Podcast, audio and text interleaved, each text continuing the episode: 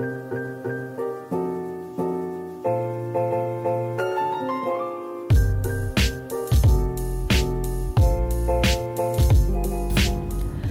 mọi người, mình là Khuê, mình là host trên một series hoàn toàn mới trên channel của Tuấn Anh, đó là tên là Wonder Woman. Ở đây mình sẽ tập trung nói về vấn đề phụ nữ cũng như là quyền lợi của họ và tất cả những vấn đề xoay quanh về phụ nữ.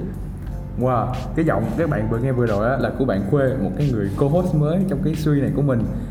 Tiếp sau đây chúng ta sẽ được chào mừng mọi người khách mời vô cùng đặc biệt là chị Vito, một người chị đã dạy cho mình bộ môn vật lý, một người chị đã chuyển ra nhiều cái động lực cho mình trong suốt những cái thời gian mà mình học tập cũng như là những cái buổi vật lý này nọ. Hôm nay em mời chị đến đây với series Wonder Woman.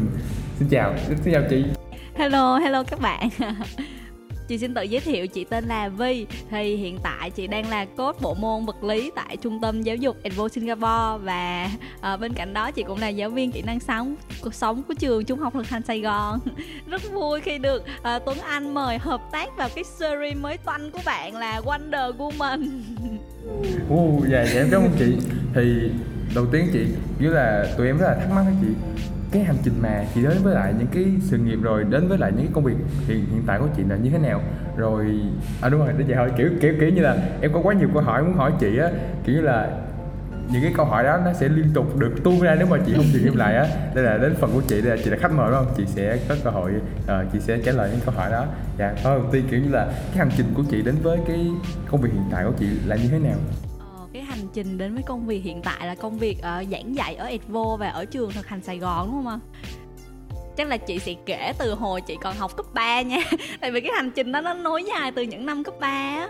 Thì hồi cấp 3 chắc là năm lớp 12 á, đầu năm lớp 12 chị vẫn chưa có nghĩ là chị sẽ là giáo viên đâu em. Chị sẽ đi dạy, chị sẽ học sư phạm đâu, chị chưa từng nghĩ. Cho tới đầu năm lớp 12 vẫn có suy nghĩ là như vậy.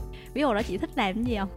Chị thích học kinh tế, chị rất thích học kinh tế luôn. Xong rồi kiểu năm lớp 10, 11 á là cái hồi đó là cái mới nổi bán hàng online trên Facebook á, thì chị cũng mon men, chị làm cộng tác viên, chị cũng tạo những cái account để chị bán hàng á. Thì hồi đó là có bán mấy cái vòng tay handmade cho mấy bạn trong lớp nè, rồi gần nhà chị nó cũng có một cái shop thời trang, nó cũng bự nổi, xong rồi chị làm cộng tác viên cho cái shop đó. Mà hồi đó thấy mình cũng kiên trì lắm nha. Em có nghĩa là chị tạo account, xong rồi chị đăng hình của cái shop đó lên trên mấy cái group Facebook á, rồi có ai hỏi mua thì chị sẽ qua shop đó chị lấy, chị đi giao. Biết chị đi shipper, chị đi giao hàng bằng gì không? Chị đi xe đạp.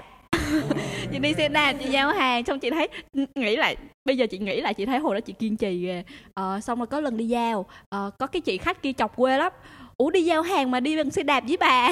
Rồi, cũng ngại quê, nhưng mà giờ nghĩ lại thấy vui ghê. Không hiểu sao hồi đó mình có cái động lực như vậy á. Xong rồi cứ nghĩ trong đầu là mình thích học kinh tế lắm. Xong rồi cuối năm lớp 12 thì thi học kỳ xong là sẽ tới cái giai đoạn mà viết hồ sơ á. Thì đột nhiên bẻ hướng sang sư phạm, thì cũng không phải nó vì vấn đề là hoàn cảnh gia đình. Tại vì hồi đó thôi chắc là nói trước về cái khả năng của mình với môn lý đi ha. Hồi đó chị học lý, chị thấy chị học cũng tốt. Ê mà kiểu con gái mà học tốt mấy môn tự nhiên thấy ngầu lắm em. Xong rồi chị cũng đi thi học sinh giỏi vật lý thành phố, cũng có giải. Xong rồi trời ơi, tự nhiên thấy mình ngầu lắm kìa. Xong rồi có lần giảng bài cho bạn trên lớp á, xong rồi bạn kêu là ê mày giảng tao hiểu hơn cả cô giảng luôn. Xong lại thấy mình ngầu lần hai. Xong rồi nghĩ là ơi cái nghề sư phạm nó sinh ra là dành cho mình rồi, nhưng mà mình không có dành cho nó đâu. Tại lúc đó đâu có thích đâu, không có thích học sư phạm, vẫn thích học kinh tế thôi. Xong rồi tới cái lúc mà phải đặt bút viết hồ sơ thì phải suy nghĩ chọn ngành. Thì lúc này bị dính một cái là về hoàn cảnh gia đình. Nếu như mà chị học kinh tế thì cái chi phí để cái học phí cho những cái ngành học kinh tế nó sẽ là một cái gánh nặng đối với gia đình chị lúc đó. Tại vì lúc đó là có mẹ chị nuôi mấy chị em chị thôi à, mình mẹ thôi, nên là nó sẽ trở thành một gánh nặng. Thì cái đầu tiên là phải băn khoăn chọn giữa sư phạm và chọn giữa kinh tế. Rồi thì sau một hồi băn khoăn trăn trở thì vẫn quyết định là theo sư phạm. Tại vì học sư phạm không mất học phí á tụi em sẽ được free học phí hết mấy năm học luôn. Thì cuối cùng chị đã chọn sư phạm. Xong rồi sau đó lại tới cái chọn ngành. Xong rồi tụi em biết tới chọn gì không? chọn ngành xong sẽ tới chọn trường, mốt tụi em cũng sẽ như vậy, chọn ngành xong tới chọn trường. Thì chọn trường nó lại có hai option nữa, một là học sư phạm ở Đại học Tây Nguyên là ngay chỗ chị ở luôn, gần nhà chị, còn hai là xuống Sài Gòn học sư phạm. Thì chị muốn xuống Sài Gòn học sư phạm, kiểu chị muốn được đi xa học á, chị muốn học đi xa để được tự lập, được ra khỏi cái vùng an toàn mà từ nhỏ tới lớn chị luôn luôn ở đó, nên là chị rất muốn được xuống Sài Gòn học. Nhưng mà nếu như mà xuống Sài Gòn học thì không mất học phí, nhưng mà bây giờ lại phát sinh một vấn đề, đó là chi phí sinh hoạt, ăn ở. Thì kiểu như họ hàng chị, cả nhà chị lúc đó ai cũng đưa ra cho chị một lời khuyên là thôi hay là học ở Đắk Lắk đi, chứ đừng ở xuống Sài Gòn học nữa, thì học ở đâu cũng là có cái bằng sư phạm như nhau thôi. Nhưng mà chị rất muốn xuống em, mọi người. Xong rồi cái giai đoạn đó tức là mẹ chị bị ung thư vòm họng, nhưng mà mới giai đoạn đầu thôi, giờ thì ổn rồi nha. Nhưng mà cái lúc mà mọi người, mẹ chị biết mẹ chị bị á, thì là cái đoạn mà chị đang ôn thi đại học, thì mọi người cũng giấu chị, tới khi mà thi xong biết kết quả rồi mọi người mới nói thêm cái bệnh đó của mẹ chị á, thì kêu bây giờ phải chạy chữa cái đó, rồi chị mà xuống Sài Gòn học nữa thì không có chi phí. Xong rồi cả nhà, cậu mợ, bà ngoại, nói chung họ hàng ai cũng khuyên là sẽ học ở Đắk Lắk hết trơn. Mọi người đưa ra lý do là tại vì chị đi xuống với nó học á, nó sẽ trở thành một cái gánh nặng kinh tế cho mẹ chị. Nhưng mà người duy nhất ủng hộ lại là mẹ chị. Chị nhớ hoài luôn, tới bây giờ chị vẫn còn nhớ cái câu mà mẹ chị nói. Mẹ chị kêu là con cứ xuống Sài Gòn học đi, mẹ lo được, không có cái gì phải lo hết. Tại vì chị là con út trong nhà, thì trước chị có một anh, một chị. Mẹ kêu là hồi trước nuôi ba đứa mẹ còn nuôi được, giờ còn có mình mẹ đi học mà cứ xuống nó học đi, không có lo gì hết. Thì kiểu như chị rất muốn đi xuống học, xong rồi người duy nhất ủng hộ chị lại là cái người mà mọi người lấy lý do ra để ngăn cản chị đi. Nhưng mà cuối cùng chị vẫn đi, tại vì chị cũng tự tin vào bản thân á, hồi đó không biết sao tự tin lắm. Chị nghĩ là chị đi xuống đây, chị tự có khả năng đi làm thêm, chị tự nuôi được chị. Rồi, kiểu thi đại học xong á em, tất cả các bạn chị đều lo lắng điểm số đồ này nọ, lo lắng chọn trường. Còn chị nha, chị chắc chắn là chị đậu luôn rồi. Hồi đó là thi xong là chị chắc chắn là chị sẽ đậu. Xong rồi, biết chị đi tìm hiểu cái gì không? Người ta tìm hiểu trường, tìm hiểu phòng trọ, còn chị là chị đi lên mấy cái group xin việc làm sinh viên á, để chị xem mức lương đi làm thêm của sinh viên là bao nhiêu, chị có thể chi trả cho sinh hoạt của chị hay không. Đó là cái sự khác biệt của chị so với những cái bạn mà cùng tuổi với chị lúc đó. Xong rồi chị cũng tìm lân la mấy cái group, nhưng mà cũng đâu có kinh nghiệm đâu em. Hồi đó ở Đắk Lắk chị là không có sinh viên đi làm thêm, không có nhiều, nên là lên mấy cái group, trời, nó đưa ra những cái mức lương rất là cao, cao chót vót luôn. Hồi đó cách đây khoảng 5-6 năm, mà sinh viên đi làm thêm gì một ngày tầm 4-6 tiếng thôi, mà một tháng lương cũng tầm 4-5 triệu rồi, thì nó là rất cao á. Chị tin thiệt. Sau này chị xuống chị mới biết nó là những cái tin đa cấp thôi, tức là có khả năng đạt chạm đến, tụi em chạm đến được cái mức đó, nhưng mà không phải tất cả mọi người đều vậy. Nhưng mà rất may mắn, cái đó là cái tin đầu tiên chị tiếp cận và làm cho chị có niềm tin là chị có thể đi làm thêm với số lương đó để nuôi chị. Nhưng mà chị xuống là chị không có làm công việc đó, chị mà dính vô là chị bị dính vô đa cấp rồi. Thì đó vẫn là một niềm tự hào của chị, mặc dù chị rất ham làm thêm, nhưng mà chị vẫn phân biệt được đa cấp hay không để chị không dính vô. Thì sau đó xuống Sài Gòn học vẫn như ban đầu. Thì nửa năm đầu tiên vẫn là mẹ nuôi, mẹ vẫn gửi chi phí xuống, nhưng mà cũng chi tiêu tiết kiệm. Thì bắt đầu năm 2 của đại học á, là chị đi dạy gia sư, là bắt đầu dấn thân vào cái con đường đi dạy học của mình từ từ học kỳ 2 của năm nhất. Thì hồi đó chị đi dạy gia sư thôi, nhưng mà chị nhận ra một điều là khi mà chị đi dạy gia sư á, thì chị thấy chị thích cái nghề này hơn so với chị tưởng. Ban đầu chị đến với nó là vì lý do hoàn cảnh, là vì hoàn cảnh gia đình chị. Nhưng mà tới hiện tại chị vẫn đang duy trì với nó. Chắc là vì tình yêu hả? Không, tình yêu với nghề. Chị thích cái việc giảng dạy, chị thích cái việc chia sẻ những gì chị biết cho các bạn á. Kiểu như Tuấn Anh có từng học lớp lý, có học lớp lý của chị rồi. Chị rất thích cái việc mà khi mà giảng bài xong rồi kể thêm những cái câu chuyện bên lề liên quan kiến thức á, chị chia sẻ ra, xong rồi chị cảm thấy mọi người thích, các bạn chưa biết, xong rồi các bạn được nghe chị chia sẻ, xong rồi các bạn biết cái điều đó và các bạn rất hào hứng. Thì cái việc đó nó làm chị cảm thấy Chị thật là ngầu. Xong chị thích cái cảm giác đó. Rồi chị cũng thích tiếp xúc với học sinh nhiều. Chị thấy vui lắm luôn. Kiểu thấy mình trẻ ra, trẻ trâu. Hay chọc kiểu các bạn vui. Mà cái việc đi dạy á, nó rèn luyện cho mình nhiều cái tính nữa. Nhiều cái tính mà để cho mình trưởng thành, nhìn sâu bên trong mình hơn á.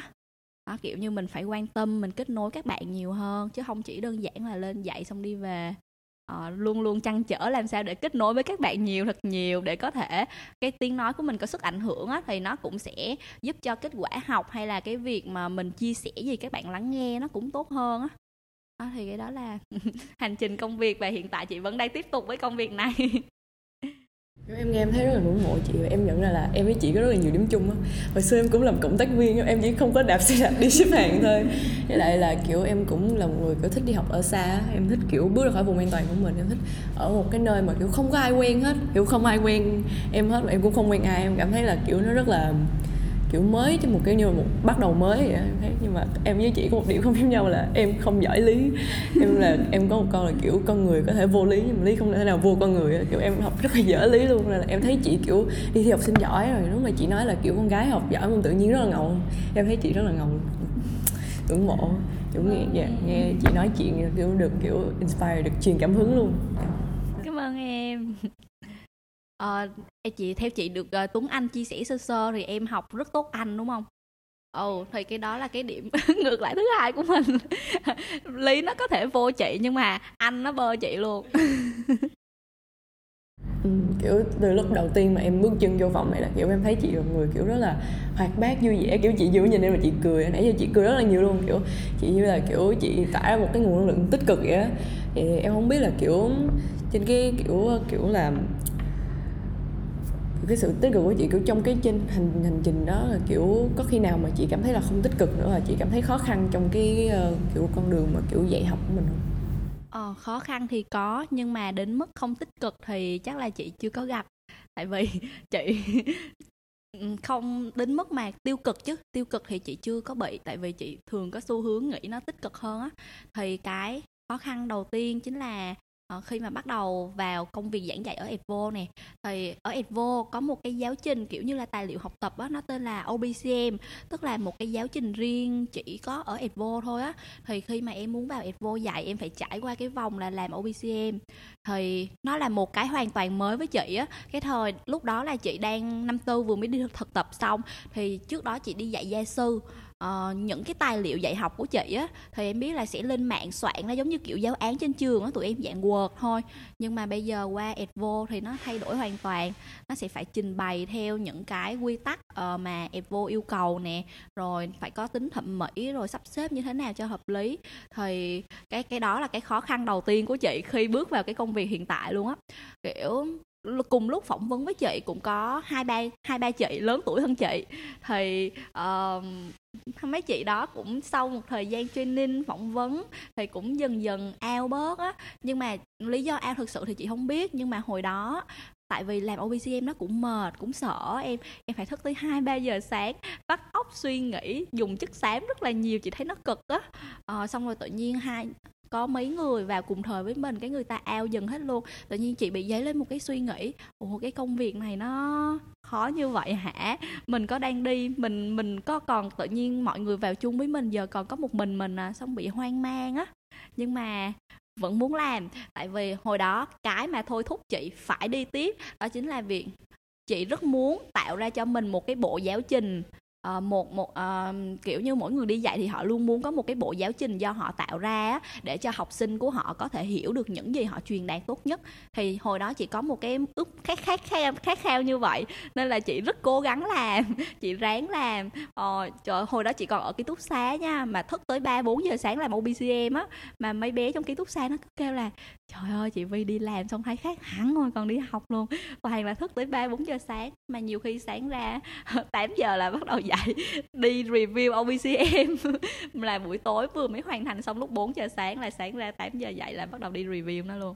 Rồi thì nhưng mà Tại vì nó cũng có khó, cũng có chuyện làm cho mình hoang mang, nhưng mà bên cạnh đó nó cũng có một điều làm cho mình có động lực á.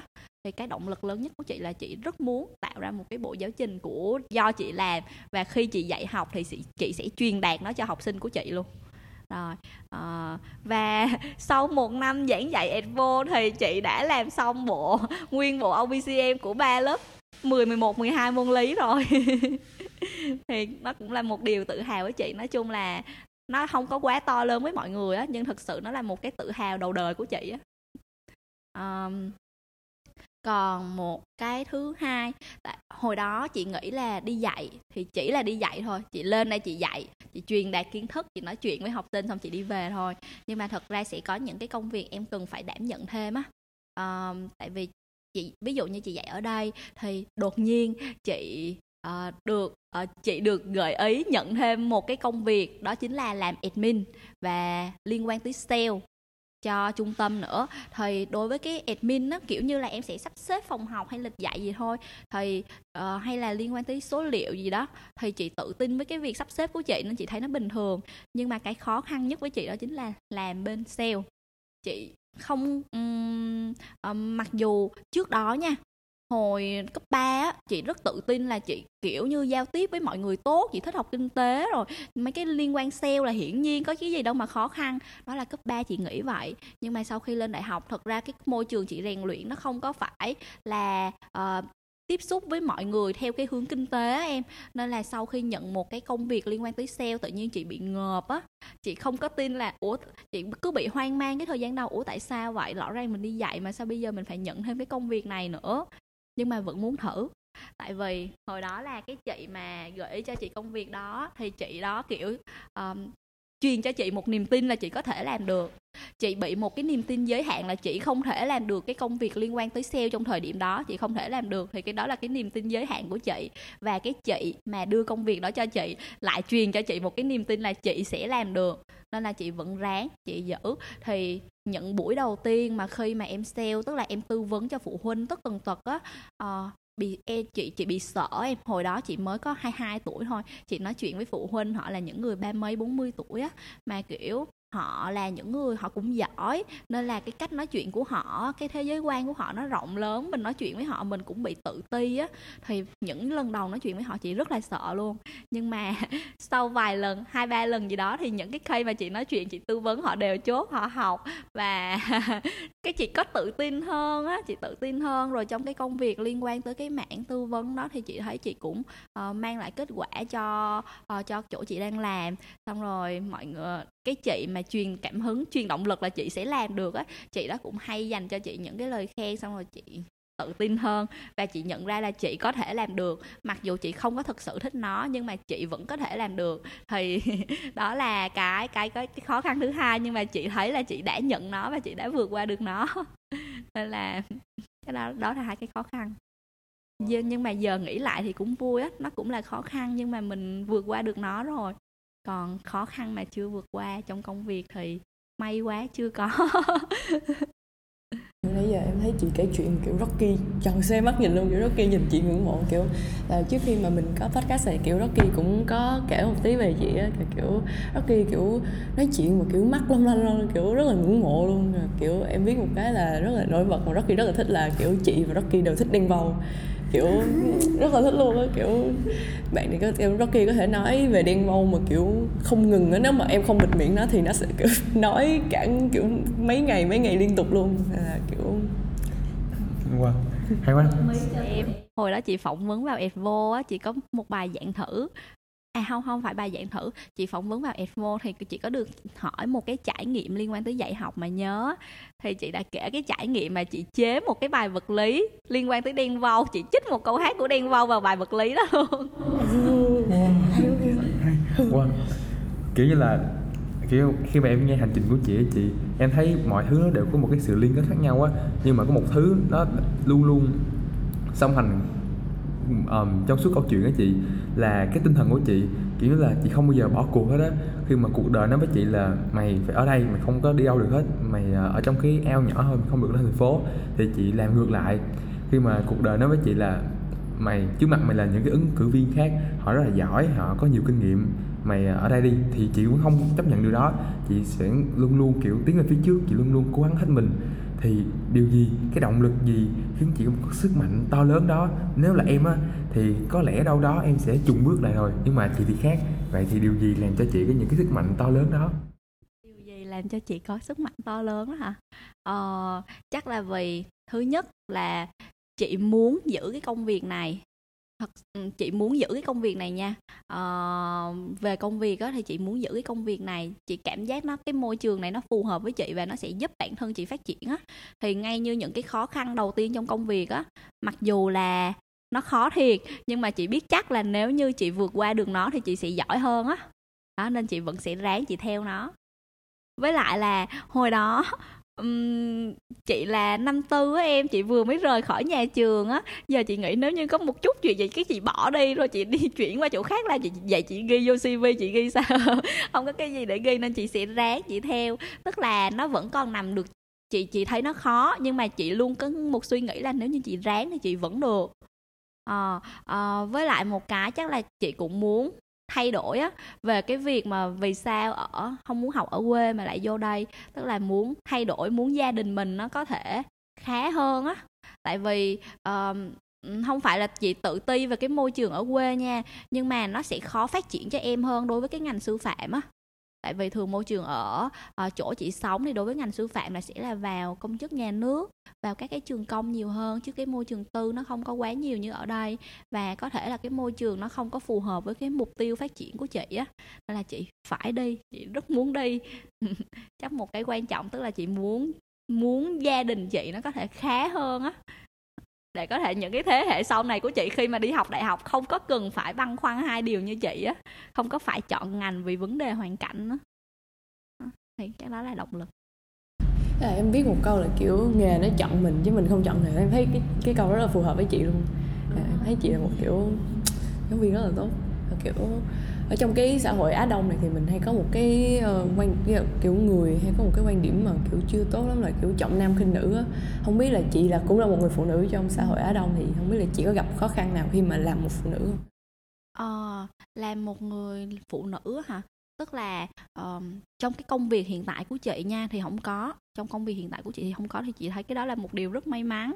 Thì mình được làm trong cái môi trường mà mọi người đều được bình đẳng, tôn trọng như nhau á. Chỉ cần năng lực thôi, chứ không có phân biệt quá nhiều đến cái khác. Nhưng mà về vấn đề trọng nam khinh nữ thì chị có gặp nó xảy ra ở gia đình chị, những người họ hàng của chị. Thì chỉ là liên quan trong gia đình họ hàng thôi. Quê chị là quê ở Huế, thì thường là ở Huế thì mọi người cũng còn các chú bác lớn á, hay là như các cậu mở nhà chị á, thì cũng còn có cái suy nghĩ là sẽ tôn trọng nam nhiều hơn. Kiểu như trong các cái dịp cúng lễ gì đi, chị không hiểu sao nữ phải thức dậy từ sớm, làm mâm làm cỗ dọn dẹp, trong khi nam sẽ ngồi đằng trước nhà nói chuyện với nhau vui vẻ nguyên cả buổi, không đụng tay đụng chân gì hết trơn. Ăn uống xong cùng nữ đi dọn dẹp, nam đi ngủ. Thì cái đó là cái mà chị khó chịu. Chị muốn thay đổi, nhưng mà thật ra có những chuyện chị rất muốn thay đổi, nhưng mà chị chưa đủ tiếng nói để nói được á. Nên là cái chuyện đó nó vẫn đang xảy ra ở nhà chị. Người phụ nữ phải làm rất nhiều việc nhà, bên cạnh đó vẫn phải đi làm việc bên ngoài nữa. Còn người đàn ông thì chỉ đi làm việc bên ngoài, rất ít khi đụng đến việc nhà á. Trừ khi nào mà trường hợp bất khả kháng không ai giúp nữa thì mới phải đụng tay một xíu vô việc nhà thôi. Thì đó là cái liên quan tới trọng nam khinh nữ mà nó đang diễn ra ở gia đình của chị, và nhiều gia đình họ hàng của chị mà chị cũng thấy nữa. Wow, nhưng mà em thấy có một cái hay khi mà làm công tác giảng dạy ấy chị, thì hình như là người ta thích là phụ nữ giáo viên dạy hơn, đúng không chị? Tại vì đâu đó phụ nữ họ có một cái nhìn rất là từ, rất là từ tốn, họ có một cái nhìn rất là sâu sắc. Điều đó giúp họ có thể hiểu được toàn bộ vấn đề của học sinh mình gặp phải. Thì theo chị là đâu là những cái thuận lợi khi mà với vai trò là người phụ nữ chị trong cái công tác giảng dạy, hay là trong cái con đường sự nghiệp của mình? Nếu như là người phụ nữ trong cái công việc của mình là trong công việc giảng dạy, đúng không? Thì chị thấy đúng như Tuấn Anh nói á, phụ huynh họ sẽ có cảm giác là những cái giáo viên nữ sẽ ân cần và quan tâm học sinh hơn so với giáo viên nam á, thì chắc là do đặc điểm tính cách của các giới thôi ha. Thì phụ nữ thường là họ sẽ giàu cảm xúc hơn, họ sẽ hay caring mấy cái nho nhỏ hơn á, thì khi mà họ để ý những cái điều nhỏ á, thì tự nhiên cái họ trở nên quan tâm học sinh hơn. Họ quan tâm hơn thì họ sẽ kết nối được với học sinh hơn. Mà như em biết rồi, chỉ cần có sự kết nối thì việc mà học sinh tin tưởng mình truyền đạt kiến thức hay mình nói gì thì các bạn cũng nghe mình hơn á. So với việc giữa hai người, một người không kết nối được thì người đó nói cái gì học sinh nó nghe kiểu nghe tai này lọt tai kia. Nhưng nếu như em có sự kết nối thì các bạn sẽ rất thích lắng nghe em, có cái sự tin tưởng em á. Và các bạn sẽ, những gì mình truyền đạt các bạn sẽ nghe nó tốt hơn, bạn thực hiện nó hay hơn. Thì chị nghĩ cái đó là một cái thuận lợi.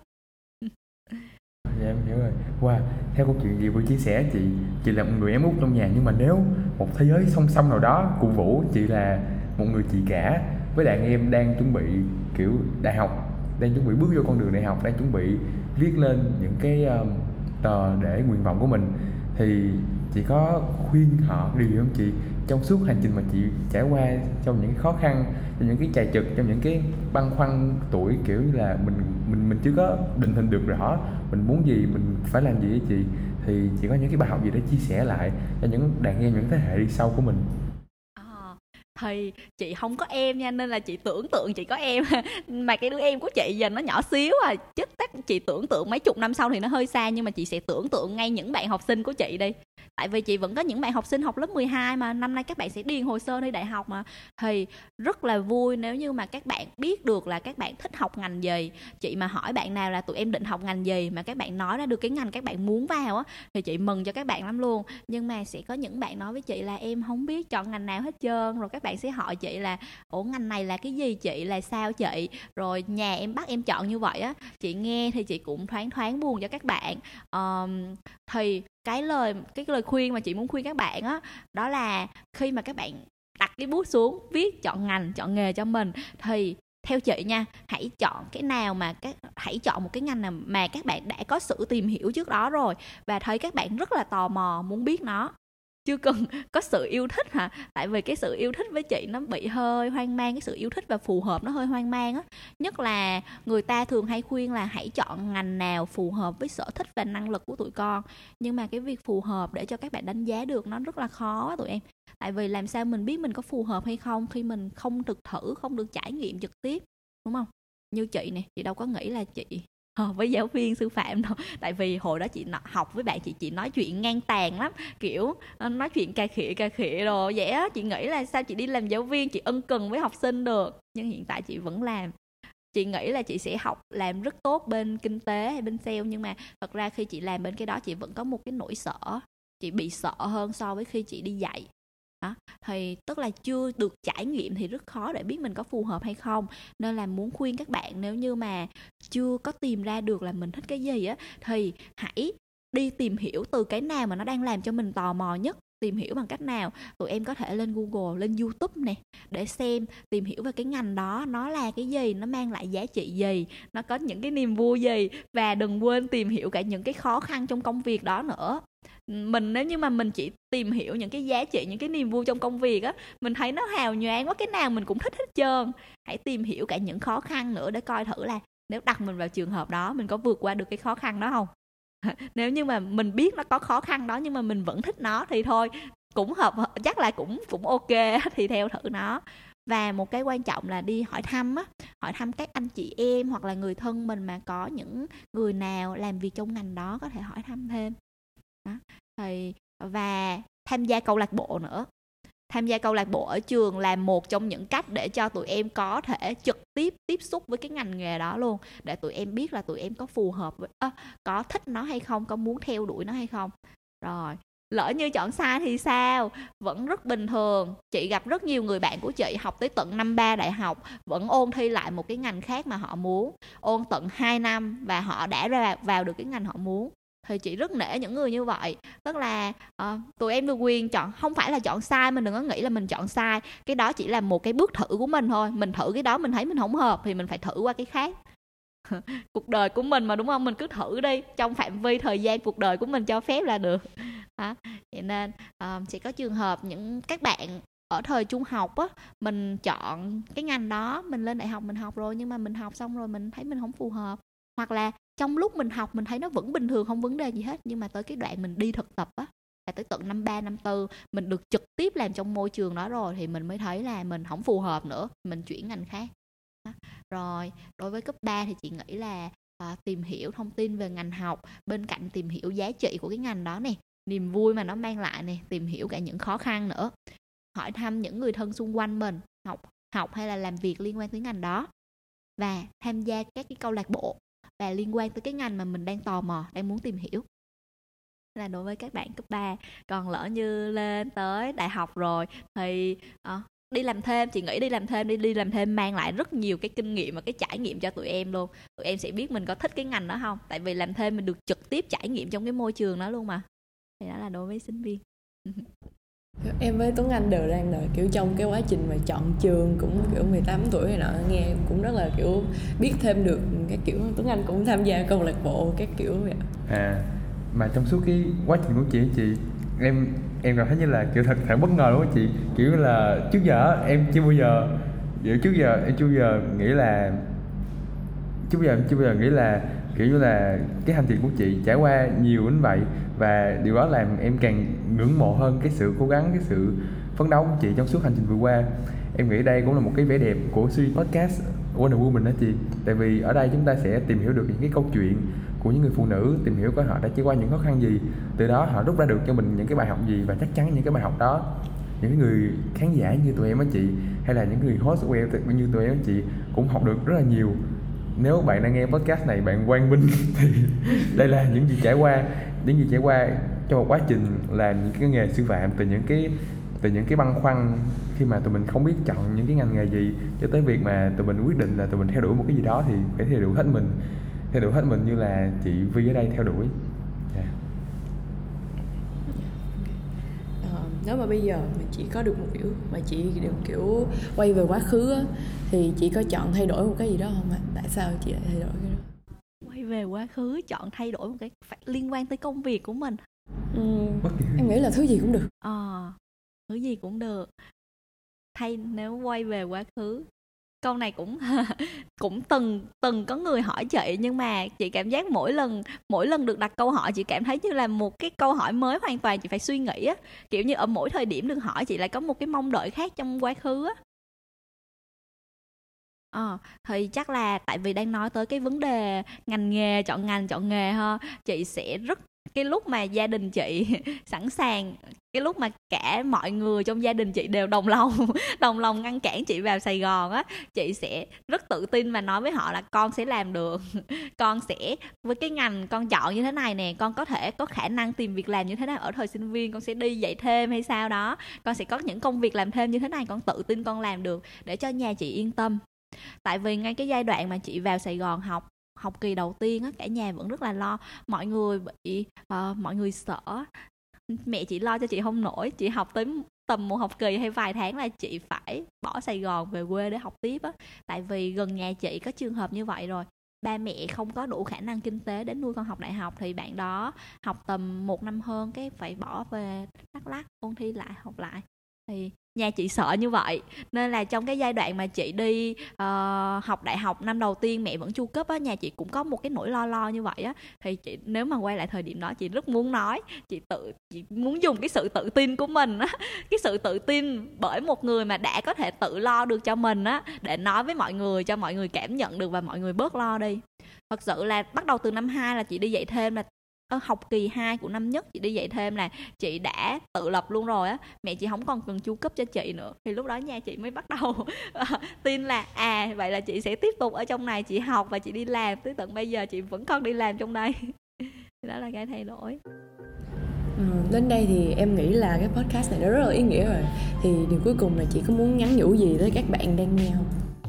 Các bạn đang nghe chắc sẽ là đối tượng học sinh cấp 3 nhiều hơn, thì chị muốn cho các bạn là chị chúc cho các bạn là hãy nghiêm túc thử đi tìm hiểu về cái hành trình hướng nghiệp, đối với có nhiều bạn nghĩ là lớp 12 mới bắt đầu chọn ngành, chọn trường á, thì tới lớp 12 mới bắt đầu đi tìm hiểu. Nhưng mà thật ra đối với chị á, hướng nghiệp phải nên tìm hiểu từ cấp 2, cấp 3. Từ hồi cấp 2 đã không còn là sớm nữa. Thì các bạn lớp 10, lớp 11 bây giờ cũng hãy thử đi tìm hiểu về hướng nghiệp đi, để tới khi lên lớp 12 mình chỉ cần đặt bút và mình đặt mục tiêu thi đậu cái ngành mình thích, chứ không có còn phải đặt bút và hoang mang mình phải học ngành nào, chọn ngành nào nữa. Chị muốn là tới lớp 12 các bạn có sẵn một cái mục tiêu rồi, chỉ việc ôn thi và đi theo đuổi cái mục tiêu đó của các bạn thôi, chứ không còn một cái nỗi lo là học gì bây giờ, ngành gì bây giờ. Rồi thì các bạn có thể lên YouTube nè để tìm hiểu về hướng nghiệp, những cái bài trắc nghiệm hướng nghiệp như là MBTI để biết mình hợp với cái gì hơn. Wow, em cảm ơn chị đã tham gia podcast này. Kiểu nghe podcast của chị á có rất là nhiều ý nghĩa, nhưng mà đặc biệt đó chị, em nghĩ là vì chị là học sư phạm ra chị, nên cái cách mà giải nghĩa những cái vấn đề rồi cách mà chị kể chuyện đó chị, nó rất là rõ ràng luôn á. Kiểu như là khả năng diễn đạt của chị, khả năng trình bày của chị rất là rành mạch, rõ ràng luôn á. Em nghĩ là khi mọi người nghe podcast này á, người ta có thể cảm nhận được điều đó đầu tiên. Nhưng mà điều cuối cùng thì em rất là cảm ơn chị đã tham gia chương trình này với tụi em. Rất cảm ơn chị. Thì các bạn, đây là series podcast Wonder Woman. Tại đây chúng ta sẽ được có cơ hội được gặp những cái người phụ nữ và học hỏi những cái hành trình của họ, học hỏi những cái trải nghiệm của họ, và chắc chắn là rút ra được một cái bài học gì đó thú vị cho riêng mình. Chúng tôi sẽ trở lại trong những cái số vào hàng tuần. Các bạn hãy đón chờ nhé. Stay tuned. Chị có muốn chào tất cả các bạn không chị? Cảm ơn các bạn đã theo dõi series podcast Wonder Woman. Rất vui khi được đồng hành cùng các bạn trong cái tập này. Tạm biệt các bạn.